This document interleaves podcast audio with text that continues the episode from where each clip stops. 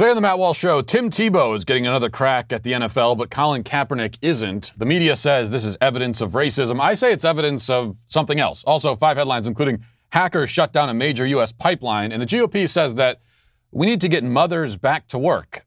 Is that the right messaging? Is that conservative messaging? Also, is a horse the latest victim of cancel culture? We'll have to talk about that. And speaking of canceling, in our daily cancellation, we'll deal with the morbid, morbidly obese model, in quotes there, who now says she has anorexia. They just don't make anorexics like they used to. We'll talk about that and much more today on the Matt Walsh Show.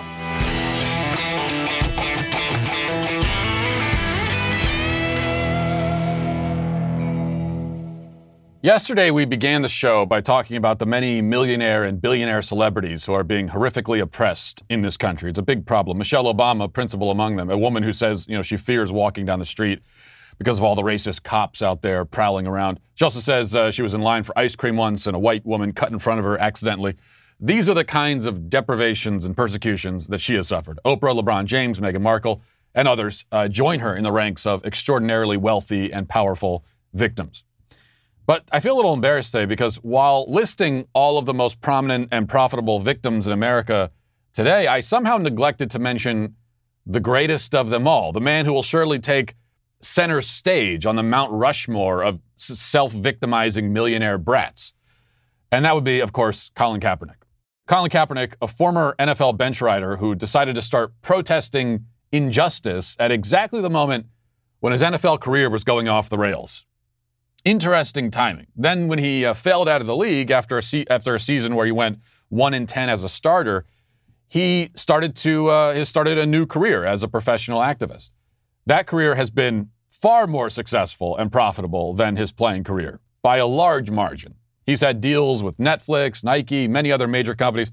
Released his own shoe, gotten a book deal, a movie deal, and all the while he's being hailed as a martyr for the cause. I mean, what cause exactly? Well, that was never made exactly clear. Originally, we were told that his kneeling during the anthem was a protest against police brutality, not against the flag itself or the country. But then a few years ago, Nike released a shoe or tried to release a shoe with an American flag on it, and Kaepernick complained. Because he didn't want a, he didn't want there to be a shoe with a flag on it, and they recalled the shoe. Now, apparently, I guess he does have a problem with the flag itself. What could his problem possibly be? I mean, how could he hate a country that's made him rich and famous beyond the wildest dreams of normal people? And given him all this wealth and fame, despite the fact that he's produced nothing of value, or really nothing at all, and actually flunked out of his chosen field. How is that possible? Well, these are all good questions. And we have another chance to think about these questions now that Kaepernick is back in the news. Reading out from the Daily Wire, it says As Tim Tebow awaits a possible one year contract to play for the Jacksonville Jaguars, progressives on Twitter have excoriated the NFL for leaving former 49ers quarterback Colin Kaepernick out in the cold. As Daily Wire reported on Monday, Ian Rapoport of NFL Insider announced that Tebow stands on the cusp of signing with the Jacksonville Jaguars and reuniting with his former mentor. Uh, he's tweeted, quote, the Jaguars are planning to sign QB turned tight end Tim Tebow to a one-year deal a deal that could be official in the next week or so. Nothing done yet, but he'll have a chance to make the team to reunite with his mentor and college head coach Urban Meyer. So it's a chance to uh, make the team. He's not actually on the team yet. But uh, back to, this, to the article says Kaepernick fans, many of whom feel the NFL blackballed him in response to his national anthem protests in the name of Black Lives Matter, did not welcome the news. Quote, interesting how the same people that are praising Tim Tebow for his values outside of football see Colin Kaepernick's values as a distraction. That, according to Ahmed Ali. Uh, another one says, There's no way you can tell me that Tim Tebow deserves to be on a team as an unproven tight end who hasn't played in nine years more than Colin Kaepernick. There's just no way that's going to make sense. That, according to David Dennis Jr. There was plenty more reactions along those lines, all from the usual suspects, including Jemele Hill and others, of course. Cory Booker, a noted NFL analyst, chimed in as well. Here's what he said. People are saying, you know, it, it, there's a little white privilege going on here. You know, Tim Tebow has a different, there's different standards for him. I don't need versus... to cast a shadow on Tim Tebow in order to point out the injustice of Colin Kaepernick. I mean, that is, uh, it's wrong.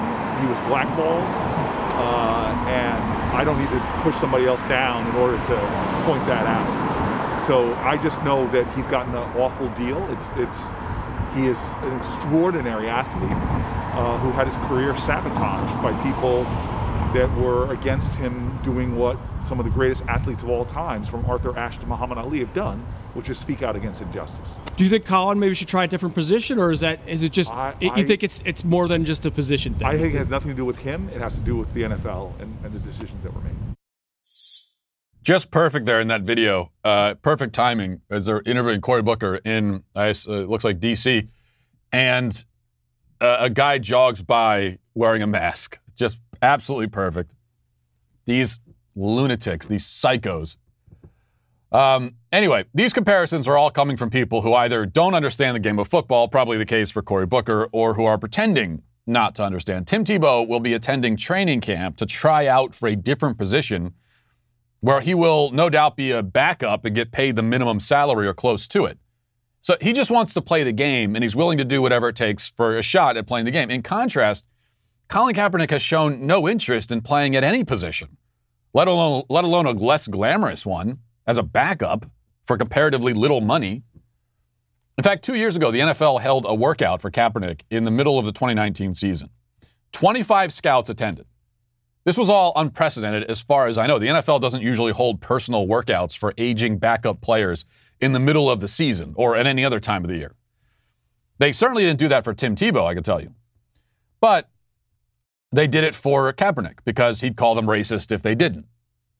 But as it turns out, he'll call them racist even if they do. You're racist if you do, racist if you don't. That's how it goes with guys like Kaepernick. Cap uh, bailed on the workout, though, and instead held his own media event where he wore a shirt comparing himself to a slave, making him the highest paid slave in history, we, we, we must say. And he blasted the NFL and Roger Goodell, the commissioner. It was all a publicity stunt. They held the workout for him. He refused to go to it and then did his own event in front of, in front of the cameras where he was complaining about the NFL.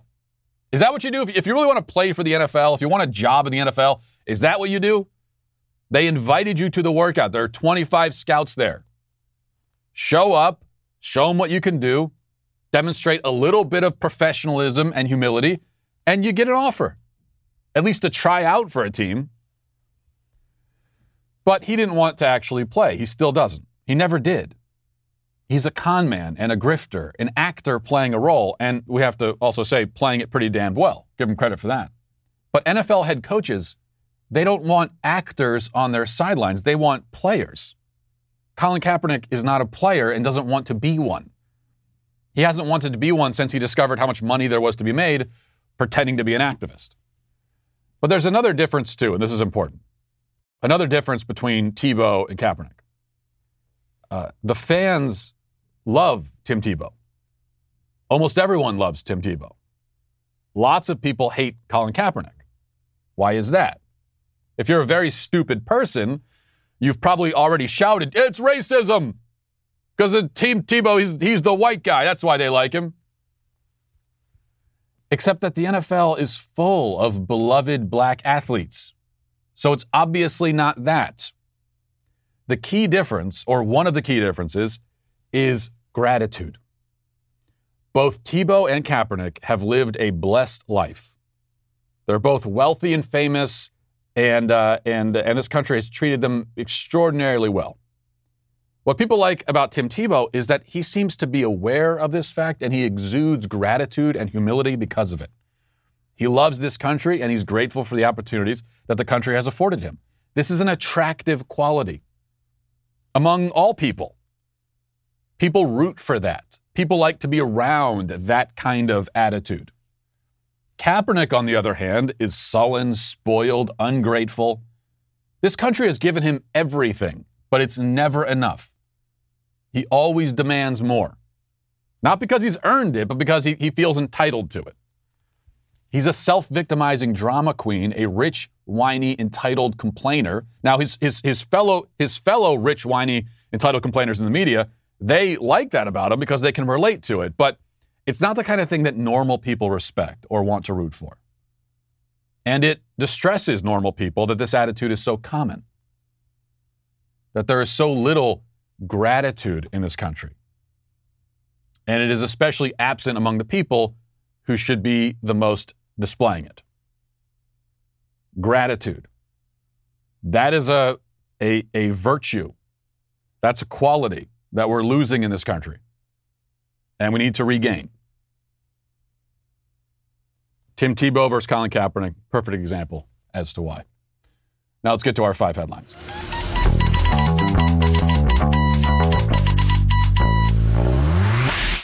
Now, a word from Charity Mobile. I've been a Charity Mobile customer myself for uh, for almost a year now or more, and I couldn't be happier to be a part of uh, Charity Mobile because it's a great service, but also a great cause as well. Uh, this is a company that calls itself the Pro Life Phone Company, and for very good reason. Charity Mobile will give 5% of your monthly plan price to the pro life, pro family charity of your choice, which means that Everyday living becomes effortless giving. That's the, the slogan over there because that's what all it is. You're paying your bill, you're also donating to a worthy cause, and you're helping to build a culture of life in America at a time when it's so desperately needed.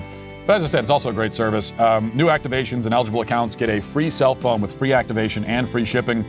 You also get, uh, there's no contract, there's no termination fees, there's no risk with a 30 day guarantee, so you might as well give Char- Charity Mobile a shot, and I think you're going to love it. A live customer service based right here in the USA.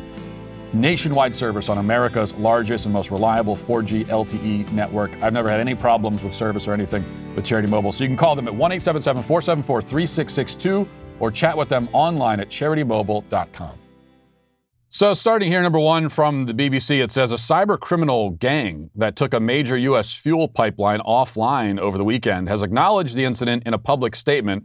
Uh, the group is called DarkSide, and they wrote on their website, "quote Our goal is to make money and not to create problems for society." So they're saying that they didn't mean to create. They're, I don't know. This is kind of an apology in a way. They just they they wanted it was like a ransom thing, and they were trying to make money. They didn't mean to cause problems. Oh well, in that case, don't worry about it, DarkSide. They're saying, hey, all we did was take down a major U.S. Uh, fuel line. We didn't think it would cause prob. What? That causes problems? Seriously, I had no idea. Uh, the U.S. issued emergency legislation on Sunday after Colonial Pipeline was hit by a ransomware cyber attack. The pipeline carries 2.5 million barrels a day, 45% of the East Coast supply of diesel, petrol, and jet fuel. Um, that, that's what DarkSide there, they're surprised by this. Well, you mean to tell us if we shut down 45% of the East Coast supply of fuel, it's going to make, it's going to create an issue? It's going to be a problem? Man. Had no idea. Sorry about that. My bad. The operator took itself offline on Friday after the cyber attack. Uh, after the cyber attack, work to restore service is continuing. On Monday, the FBI officially confirmed that DarkSide was responsible for compromising Colonial Pipelines networks, saying that it was continuing to work with the firm and other government agencies on the investigation.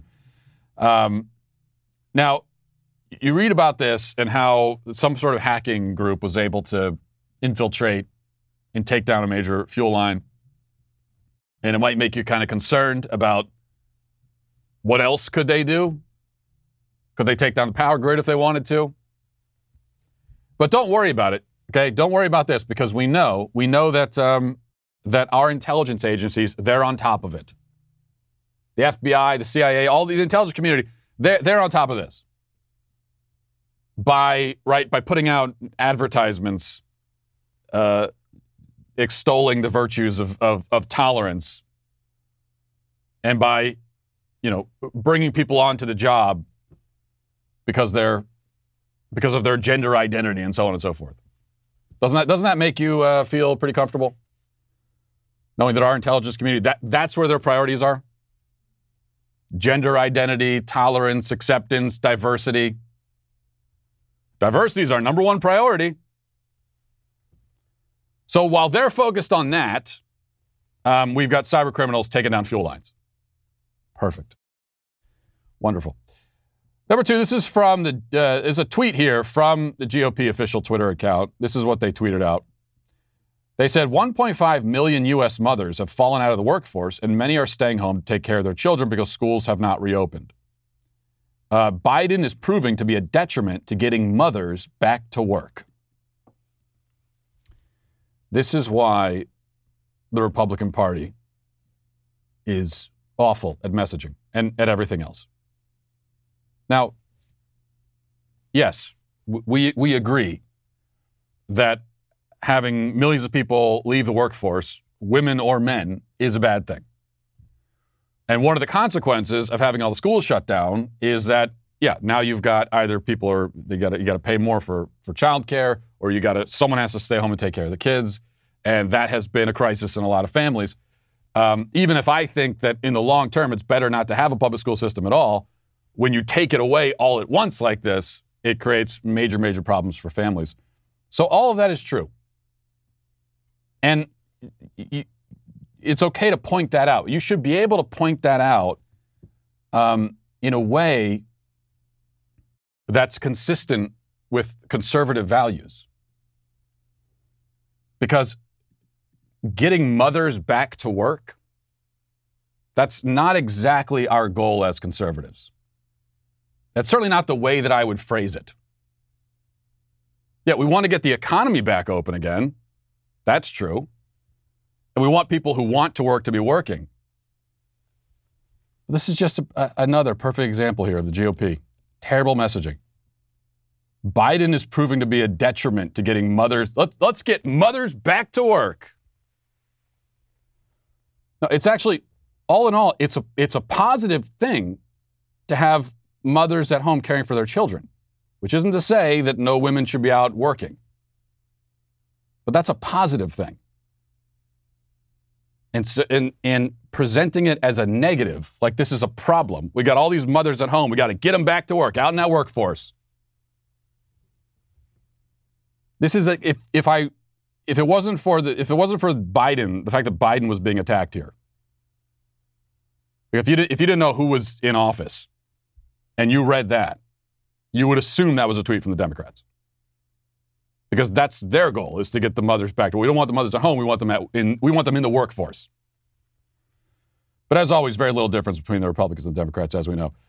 Uh, speaking of Biden, number three, Joe Biden addressed the claim that unemployment is high right now because people are being paid to stay at home, and he doesn't see evidence of that. But at the same, he doesn't see evidence that it's a problem. But at the same time, he has a plan for supposedly solving that problem. So I'm not really sure how that makes a lot of sense. But here is uh, Joe Biden. We're going to make it clear that anyone collecting unemployment who is offered a suitable job must take the job or lose their unemployment benefits. There are a few COVID 19 related exceptions so that people aren't forced to choose between their basic safety and a paycheck. But otherwise, that's the law. I know there's been a lot of discussion since Friday, since Friday's report, that people are being paid to stay home rather than go to work.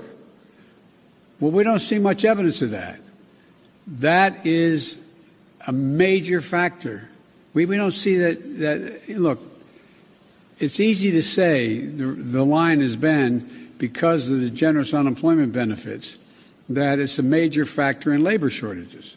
Americans want to work, so we'll insist that the law is followed with respect to benefits, but we're not going to turn our backs on our fellow Americans. 22 million people lost their jobs in this pandemic through no fault of their own. We still have 8 million fewer jobs than we did when the pandemic started. And for many of those folks, unemployment benefits are a lifeline. No one should be allowed to game the system and we'll insist the law is followed, but let's not take our eye off the ball. Okay, so it's not it's not an issue, but here's the plan to to solve the problem that doesn't exist in the first place. I agree with him that people lost their jobs through no fault of their own. I mean, that was like his fault, the fault of, of the Democrat Party largely in many of these states, uh, run by Democrats especially, that, that where the lockdowns were uh, particularly strict and, and in some cases are still in place. So I agree that it's not people's fault they lost jobs. Is the government's fault. That's absolutely the case. Um, which is why I've said from the beginning that I support stimulus payments, uh, any uh, you know, unemployment benefits for people who lost their job because the government took it away. As I've said all along, that's an example, I think, of an actual entitlement. The problem, generally speaking, with what we call entitlements is that oftentimes the people receiving those benefits aren't really entitled to them. So entitlement is kind of an ironic label. If you're entitled to something, it means that you're, you're owed it. I'm owed this. Well, in many cases, the people that are getting entitlements, they're not really owed that. And if they are owed it, who, who, who, who is in debt to them?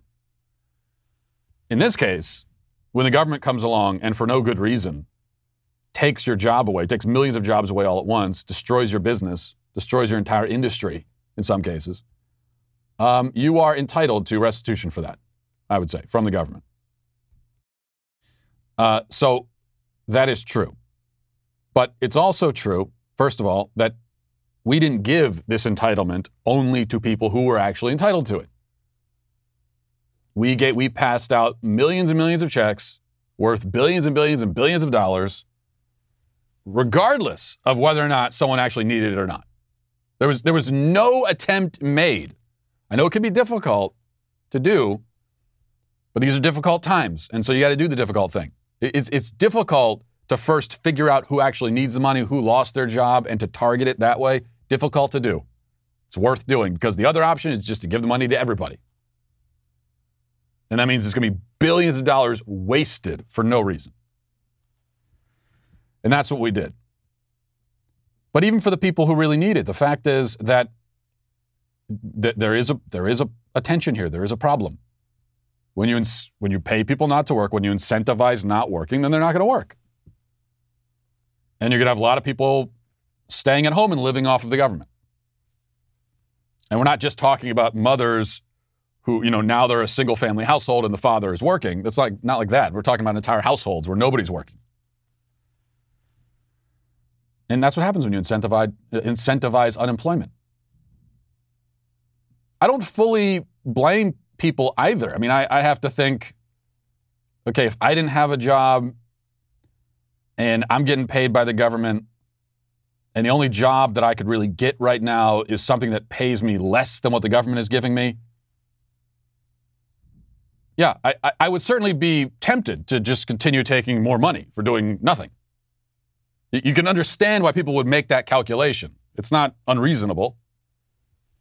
I don't think it's right either, but it's not unreasonable. So that's the issue, and it's a very real problem.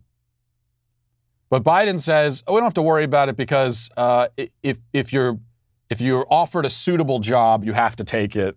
And if you don't take it, then you're going to lose your unemployment benefits. There are so many ways around that. It's hard. I'm not, I don't even want to say that there are loopholes. It's not loop. The entire thing is one big hole. The entire policy is one big hole. You, you march right through it. It's not like loopholes you have to sneak through. Because who, who decides what a suitable job is? That's up to you to decide. Couldn't you just say, well, that wasn't a suitable job by my estimation? And how's the government going to know that you were offered a job? And aren't you actually only going to be offered a job if you go out and look for one? Are they requiring that you go out and look for one? How are they requiring that? How are they checking in on that? How are they confirming it? Obviously, there's no real way to uh, enforce this. And if there is a way to enforce it, our government is not interested in doing that and isn't capable of doing it. Again, this is the same government that couldn't be bothered or claimed it was unable to first find out who needed the benefits before doling them out. Now we're supposed to believe that they have the capacity and the interest in enforcing um, these kinds of policies. Not going to happen. Just not going to happen. All right, next we've got there's some controversy after the horse that won the Kentucky Derby turned out to have banned substances in its system. The horse is a junkie, basically, just a total drug addict. And here's the horse's trainer on, I think this is on, yeah, this is on Fox News, addressing the controversy and claiming that the horse is a victim of cancel culture. Let's listen. Will you run uh, Medina Spirit this weekend in the Preakness? I know you've said that, but um, they're going to have a meeting tomorrow um, down there at that race. No, actually, they're uh, they're on their way right now. They're in a they're in a van. They're, they're they should arrive this afternoon, and we're definitely planning on running them. I'm actually I'm going to run two horses. Okay, Bob, here's my understanding. They were going to have the draw today for the Preakness, and they've kicked it back until tomorrow. Um, you have another review. those results may not be available for several weeks. So the Preakness goes down this weekend. The Belmont is here in New York four weeks from now. I, I, don't know if we have final results even before the Belmont is done, but your plan is to race in the Preakness. Is there a chance they may punt and not allow Medina Spirit to run this weekend? Well, I haven't heard anything uh, officially. They haven't told me anything. Uh, I know when Churchill Downs came out with that statement, that was pretty harsh. And um, I think they had to just, you know, it, it's you know with all the noise going out, out, you know, we live in a different world now. This this America is different, and uh, this it was like a cancel culture kind of a, a, thing. So they're reviewing it. I haven't been told anything. Um, uh, we're prepared to run. Uh, I can't see but, But under the rules, d- does your team get to review the results, or is that left with the horse officials? No, it, it goes. there's a long process. There'll be mm-hmm. a split sample, and then there'll be a hearing, and this it's going to take months. This is going. This isn't done within a week, and uh, it, it, it's a long period. But, you, but you're here to say that Bob Baffert's team did not cheat to win the Kentucky Derby. We did not cheat to win the Kentucky Derby. Okay, that was a lot more information about horse doping than I really cared to hear. Uh, and I have no opinion whatsoever about whether or not this horse is guilty of doping. I don't, I don't know what that entails. Uh, I don't care at all. But what I do care about a little bit is the claim there of cancel culture. And the reason I care about that is the, the cancel culture is a real thing. It's a, a real problem in our culture right now uh, many people's lives, many people's actual human, real lives, not horses. Like horses can deal with it. You could you could shame a horse, publicly shame a horse, cancel them. You can even take their jobs away, and they'll they'll probably be okay because they're still going to be a horse at the end of the day, uh, until we turn them into glue or whatever. If, if, if that's what we're canceling, if that's if that's how we're canceling the horse, then I would say that maybe is a little bit harsh. Um, but there are real human beings who have been canceled, and their lives have been destroyed big, big problem. But when we abuse this term and overuse it, as we see all throughout society, same problem all the time. But the, the label loses its meaning because we've applied it to too many things. And that's what I really hate it now. Anytime someone's backed into a corner like this guy is, and you can kind of see his, his heart's not even fully in it. He's, he's kind of grasping for an excuse. As I said, I have no opinion on whether or not he's guilty or whatever. I don't care. Uh, but he's grasping for an excuse. He's saying, you know, it, it's uh, society is like this right now. It's the thing with society, and uh, and it's a cancel culture. You know, yeah, yeah, it's cancel culture. That's what it is. Cancel culture. It's a yeah. No, um, this is not this is not cancel culture. This is you've been accused of doing something. Maybe you did it, maybe you didn't. People are kind of upset. Most people in the horse racing world care about it. Nobody else outside of it does. That's a normal thing. Like at any time, as long as there's been horse racing, you know, there are going to be controversies like this. So this is not because of cancel culture. This this hasn't been affected. It's not like the can- the controversy is amped up now because of cancel culture. This controversy is probably what it would have always been, even without the advent of cancel culture. Cancel culture is an entirely different deal. And it is as I always say, it is a left wing phenomenon because most of the time it is about using institutions, either calling for institutions to punish someone or those institutions actually doing it, punishing someone, deplatforming them, firing them, maybe even arresting them, as the case may be. But as using the power of institutions to destroy someone's life, along with your standard kind of public shaming and all of that. All right. Uh, we also have this. Axios interviewed the CEO of GLAAD, which is the gay and lesbian, what is that? Alliance Against Defamation, I think is what it is. LGBT activist group. And uh, she talked about how social media companies are unsafe very unsafe for LGBT people, and she's uh, and we got to do something about that. All these unsafe. Now, what does she mean by that? How is it unsafe? What should we do about um, the, these unsafe conditions? Well, she explains that sort of here. So you created a social media safety index. And so the original intention was to give each of these Facebook, YouTube, Twitter, TikTok a grade and to say, here's how you're doing. That didn't happen. Why? We did come out with grades initially internally, and what we realized was it wasn't the right starting point.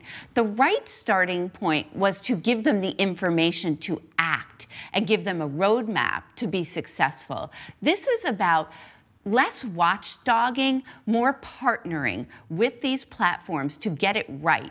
What we ended up realizing was that if we started grading they'd all fail, quite frankly. You found them all to be unsafe in different ways. They are categorically unsafe across the board, yes. We're looking for real, concrete changes in the next year and thereafter. And I think we live in this space, quite frankly, between government which is going to take a very long time to put in regulations, and these social media companies who have the roadmap but are not enacting it. And in the middle of this is the LGBTQ community who is being profited off of by hate speech and harassment. And we needed to step in quickly and make sure that our community is protected. Hmm. Not going to make any comments about the interviewer there. We'll move on to the woman who, the, the president of GLAAD, who is uh, uh, kind of, this is what tyrants look like and sound like now. First of all, using the phrase quite frankly a lot. It's a, it's a common thing among them. But she says, oh, we want to walk alongside you and uh, we, we want to partner. This is not about us controlling. No, no, no. We're going to partner with you. We're going to walk alongside you and take your hand and grab it and not let go and guide you with however much force is necessary to the path that we have decided you need to walk. But it's partnering. Don't let go of my hand. That's the kind of partnering they're talking about.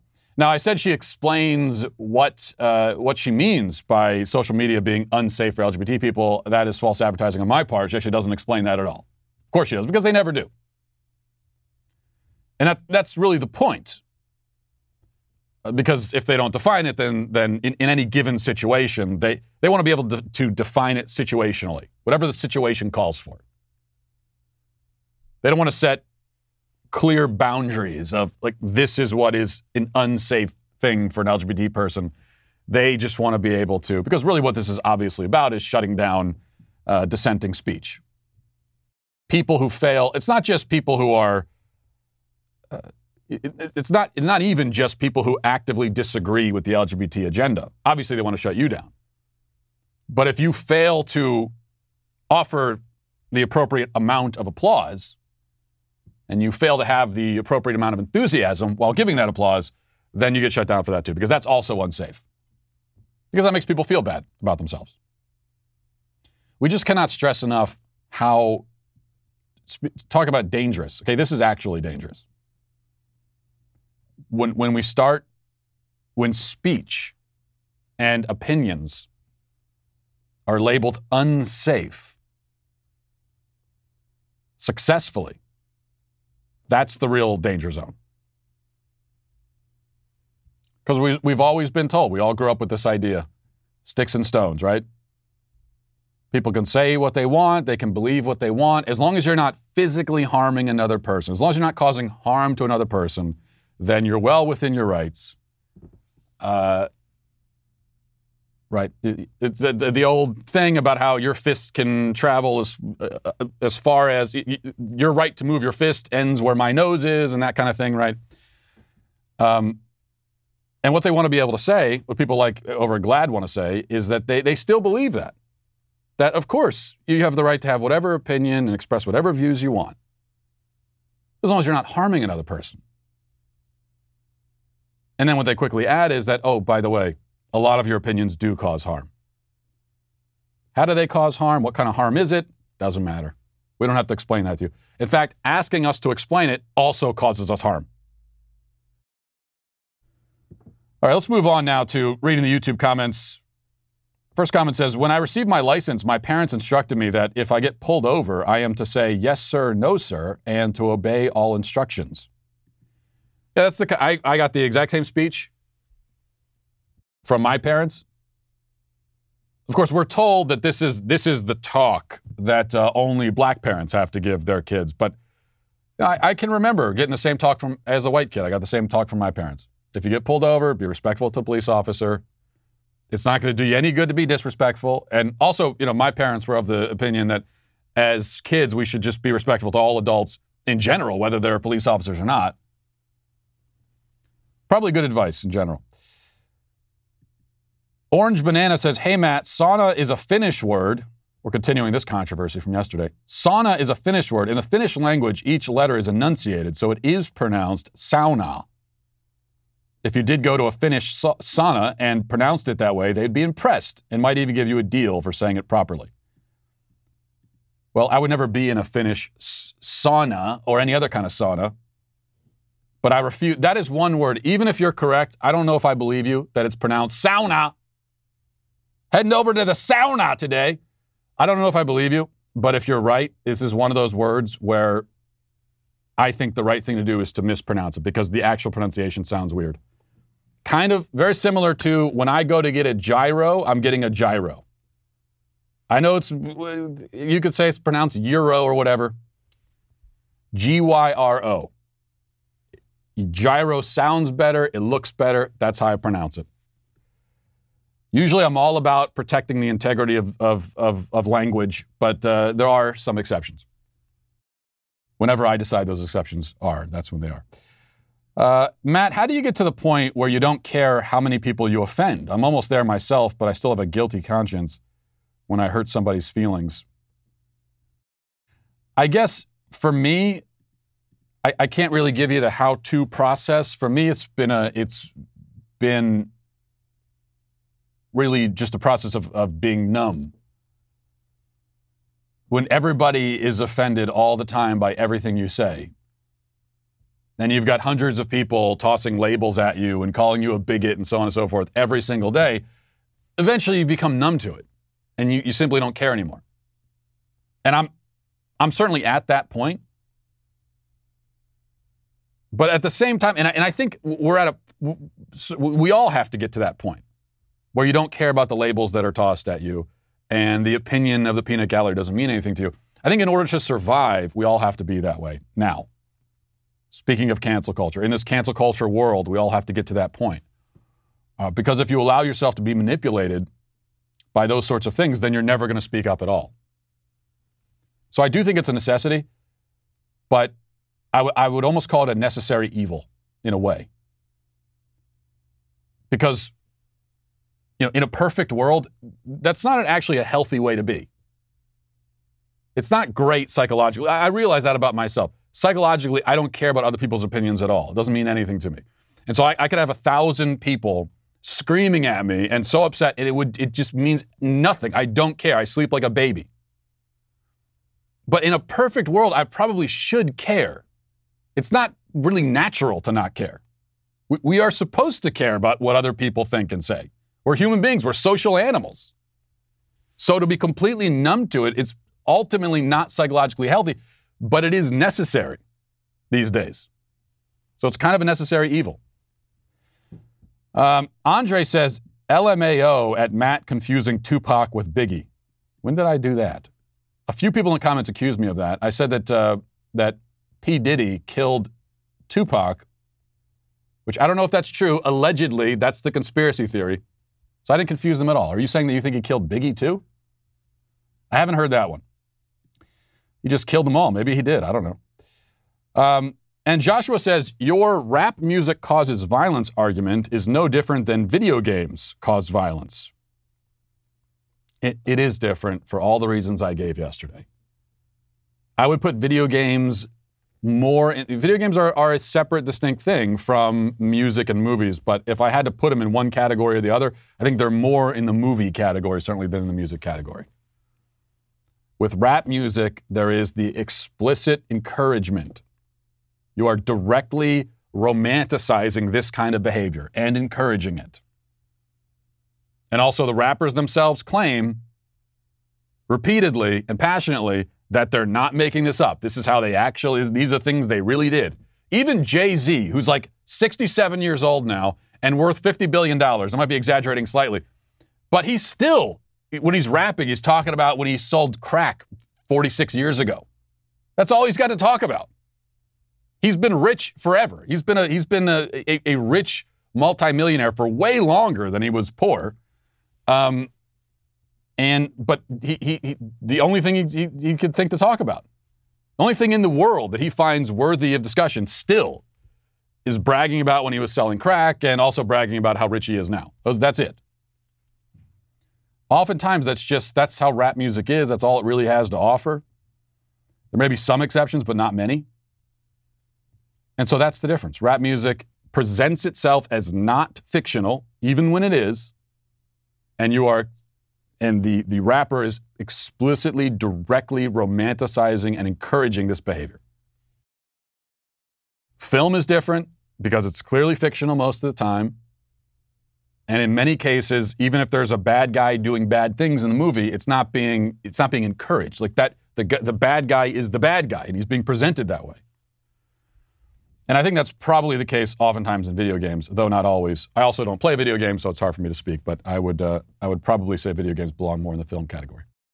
Now, a word from Beard Supply. Listen, there are a few facts about beards, uh, and these are these are just this is science, folks. This is scientific facts. One is that, and this has been scientifically proven, that uh, men with beards are more attractive to women. I think I think they're. I don't have to quote you the studies. I just know that they have been done. And also, I think men with beards have more uh, moral worth. Uh, have have, and, and, I think that should re- even be reflected in our laws. We should have, you know, certain rights and, and dignities that are not afforded to to average people. Those are all just my views of beards. The point is, I'm a beard advocate. Beard Supply might not agree with all of that, but uh, they are all about helping bearded guys look be- look their best. And uh, look, manly men grow beards, they grill meat, and they drink handcrafted booze. That's those are also facts, scientific facts. And thanks to the manliest giveaway ever, some lucky guy will be doing those things for free. Enter to win a stash of goods from Beard Supply, Meat Church, Desert Door, Howler Brothers, and more. Badass brands for the red blooded American male. One lucky winner will get a collection of beard oils and grooming essentials, tools for grilling and leather care, and a $200 gift card for an outdoor menswear shopping spree. You get all of that. You can up your man game with this stash of goods. But don't delay. The Beard Supply spring giveaway is ending soon, so get on over to beardsupply.com slash giveaway to enter. That's beardsupply.com slash giveaway, and good luck. Also, if you own an Apple device, uh, I've got some good news for you. All of the Daily Wire's latest news, commentary, and analysis is now available on Apple News. So we cover everything that you're not getting anywhere else. If you want to make your news feed infinitely better, just head to Apple News on your device, search for the Daily Wire, and hit the follow button. It's as simple as that. Now let's get to our daily cancellation. Today, for our daily cancellation, we turn our gaze to a woman called Tess Holliday, a morbidly obese woman who identifies as a model. Holliday has been a plus size model and body acceptance advocate for many years. She feels very strongly that obesity is a wonderful thing and we should encourage more of it. Basically, Tess Holliday will be dead before the age of 60, and she very much wants you to join her in this act of suicide. And I understand that may seem like a harsh way of putting it, but encouraging morbid obesity is an awful, dangerous thing to do. And I think we need to be very exceedingly clear about that. Tess Holliday is easily 200 pounds overweight from the looks of it, maybe more than that. Nobody gets to that point naturally. Nobody is born that way. That isn't a thyroid condition. You have to spend many years eating a lot of food and getting very little exercise in order to achieve that sort of size. And that's why we have in the past and should continue to put a stigma on morbid obesity. Yeah, there should be a stigma. It's not the look that we're stigmatizing, it's sloth and gluttony, which is what leads to morbid obesity. Why do we stigmatize sloth and gluttony? Well, because that those qualities will make you miserable and unhappy and unhealthy and eventually kill you. So, yeah, we should stigmatize it. So, when we say that Tess Holliday is an obesity advocate, what we really mean is that she advocates the behaviors, the self destructive, suicidal behaviors that lead to obesity. And for that, she should be thoroughly shamed and condemned. She doesn't care about body positivity anyway, much less self love. She is merely trying to justify and feel better about her own vices by encouraging others to join her in them. Misery loves company. It's a, it's a truth as old as time. Now, these are all true statements about Tess Holliday, but we, we were never supposed to say any of that out loud. And, and now we're even more so supposed to shut up about it, given that Tess Holliday has found a new way to make a victim of herself. The morbidly obese woman announced on Twitter a few days ago that she's in recovery for anorexia. And we have to say that her recovery appears to be going pretty well. Here's what she said, reading from the Daily Wire article. It says Plus size model and fat activist Tess Holliday revealed last week that she has anorexia and is in recovery. Quote, I'm anorexic and I'm in recovery, Holliday wrote on t- Twitter on May 1st. I'm not ashamed to say it out loud anymore. I'm the result of a culture that celebrates thinness and equates that to worth, but I get to write my own narrative now. I'm finally able to care for a body that I've punished my entire life, and I'm finally free. Uh, and then she continued, not the but you're fat, how are you anorexic comments. Y'all don't know how science and bodies work, do you? My technical diagnosis is anorexia nervosa, and yes, I'm still not ashamed. I'm too damn happy for y'all to even come close to dimming my shine. Responding to criticism concerning Holliday's body acceptance activism, she said, quote, to everyone saying that I can't possibly love myself and have an eating disorder, that is, an actu- that is the actual definition of loving myself, being able to prioritize myself and be in recovery. I'm more self aware than any of my critics, but you know, y'all go off. In Instagram post, Holliday similarly talked about her weight and scolded people who tell her that she looks healthy lately. Quote, to everyone that keeps saying you're looking healthy lately or you're losing weight, keep it up. Stop. Don't comment on my weight or perceived health. Keep it to yourself. Thanks. Periods in, in between all those words. Um, okay. Now, yeah, she don't, don't comment on Tess Holliday's weight. None of your business. I mean, Tess Holliday poses half naked in front of cameras every day, talks about her weight, brags about her body, constantly shares all kinds of information and imagery with the public that none of us asked to know or see. I mean, we're trying to go about our lives, and Tess Holliday is always running up with a bullhorn shouting, Hey guys, let me tell you more about my body. Anyone want to hear? And yet it's none of our business. We aren't supposed to talk about it. Well, perhaps Tess Holliday needs to choose a lane here. If you're a private person living your everyday life, minding your own business, and somebody comes up to you as you walk down the street and tells you that you're fat, then sure, that person's probably a bully. But if you go up to someone else who's minding their own business and say, Hi, I'm fat, isn't that great? They are well within their rights to respond and say, No, ma'am, it's not great. It's not attractive. It's not healthy. And you're going to die soon. You might not like that answer, but you brought it up. Don't want to hear the answer? Then don't bring it up. This is a this is the rule. Anything you say to me, anything you bring up to me, I am allowed to have an opinion about. If you don't want to hear my opinion, don't tell me. If you don't want to hear the public's opinion, don't tell the public. But what about this claim that she's anorexic? I mean, how can that be? Good Morning America did a segment on the issue a few days ago where they interviewed Tess Holliday, and uh, here's what she said about it. This morning, supermodel Tess Holliday revealing her struggle with anorexia. The mother of two saying she was recently diagnosed by a psychologist, but has ultimately been struggling with disordered eating most of her life. I always thought that I overate. But then people in my life would say, oh, yeah, I eat more than Tess. And it was almost like I wore it as a badge of honor.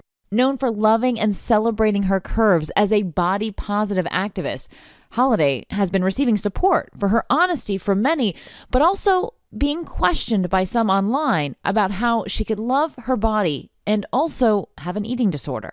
I've had a lot of messages from folks that are anorexic that are livid and angry because they feel like I'm lying. I am plus size, but advocating for diversity in larger bodies. And so I think for people hearing me say I'm anorexic was really jarring. Holliday's dietitian, Anna Sweeney, says if you think that most eating disorders are visible conditions, you're wrong. Eating disorders don't have to look a certain way. I understand that people look at me and I don't fit what we have seen presented as, you know, the diagnosis for anorexia. But then for me, that tells me that there's a larger problem, which I've been actually saying for years, is that we have a, like, a lack of diversity and representation in the world. Oh my gosh. We need more diversity and representation in eating disorders. That's what she just said. For too long, skinny women have been getting all the anorexic attention. Tess Holliday believes that she's owed some of that attention too. Why should they be getting this, this attention? I'm here. Well, I want attention too. She believes that she's owed attention for being too fat and too skinny at the same time.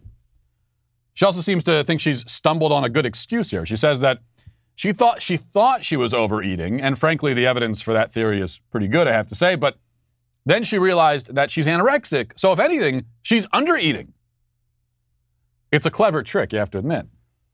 Now, obviously, a 300 plus pound woman would not qualify under any coherent definition of the term as anorexic. The, the very term anorexia comes from the Greek meaning without ab- appetite. That's what anorexia means without appetite. That is evidently not Tess Holliday's problem.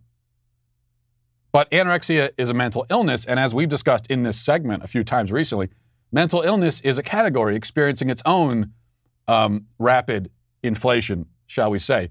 A great many mental illnesses are simply medical labels for normal human behaviors, and even many of the ones that describe some kind of legitimate condition have been expanded now into near meaninglessness. Anorexia is the perfect example. Listen to the latest definition of anorex- anorexia provided by the website nationaleatingdisorders.org. Okay, this is what they say, quoting now. To be diagnosed with anorexia, uh, or rather anorexia nervosa, according to the DSM 5, the following criteria must be met. One, restrictions, uh, restriction of energy intake relative to requirements leading to a significantly low body weight in the context of age, sex, developmental trajectory, and physical health. Intense fear of gaining weight or becoming fat, even though underweight. Those are the two, actually. So there's the low, low, uh, low body fat, and then also the intense fear of becoming fat. Those are the, the two classic definitions for anorexia. So far, so sensible.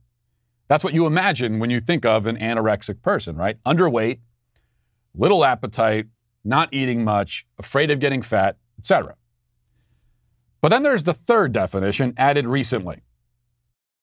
Also, this quote, disturbance in the way in which one's body weight or shape is experienced, undue influence of body weight or shape on self evaluation, or denial of the seriousness of the current low body weight. Well, there it is undue influence of body weight or shape on self evaluation. In other words, everyone is anorexic. Did you know that? You're anorexic. So am I. We all are. Welcome to the club. Every single person on earth is anorexic because it could be argued that all of us, at least one point or another, have been overly concerned about our body weight or shape. What counts as undue influence? I mean, how much influence is due and who decides that? And who decides when it's undue? Well, nobody does. It's all subjective, it's all arbitrary. It's a one size fits all label. That's the point.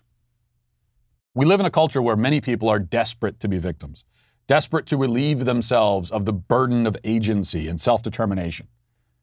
Unfortunately, the medical industry is more than happy to oblige, which is how Tess Holliday gets to be a morbid, obese, body, body positivity advocate who brags about her obesity, yet at the same time is not responsible for her obesity because somehow it's a symptom of a disorder which, for everyone else, causes a catastrophic loss of body weight. It doesn't make any sense at all. No sense. But it's not supposed to. This is what makes Tess Holliday feel the best about, best about herself and her choices, and that's all that matters. That's all that matters. So, for that reason, we have to say that Tess Holliday today is canceled.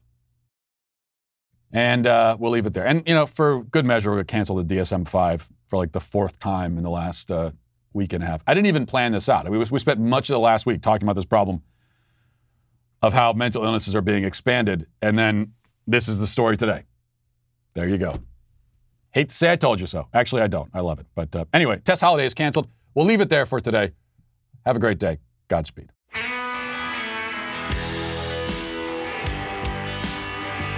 Well, if you enjoyed this episode, don't forget to subscribe. And if you want to help spread the word, please give us a five star review. Also, tell your friends to subscribe as well. We're available on Apple Podcasts, Spotify, wherever you listen to podcasts. We're there. Also, be sure to check out the other Daily Wire podcasts, including The Ben Shapiro Show, Michael Knowles Show, The Andrew Klavan Show. Thanks for listening.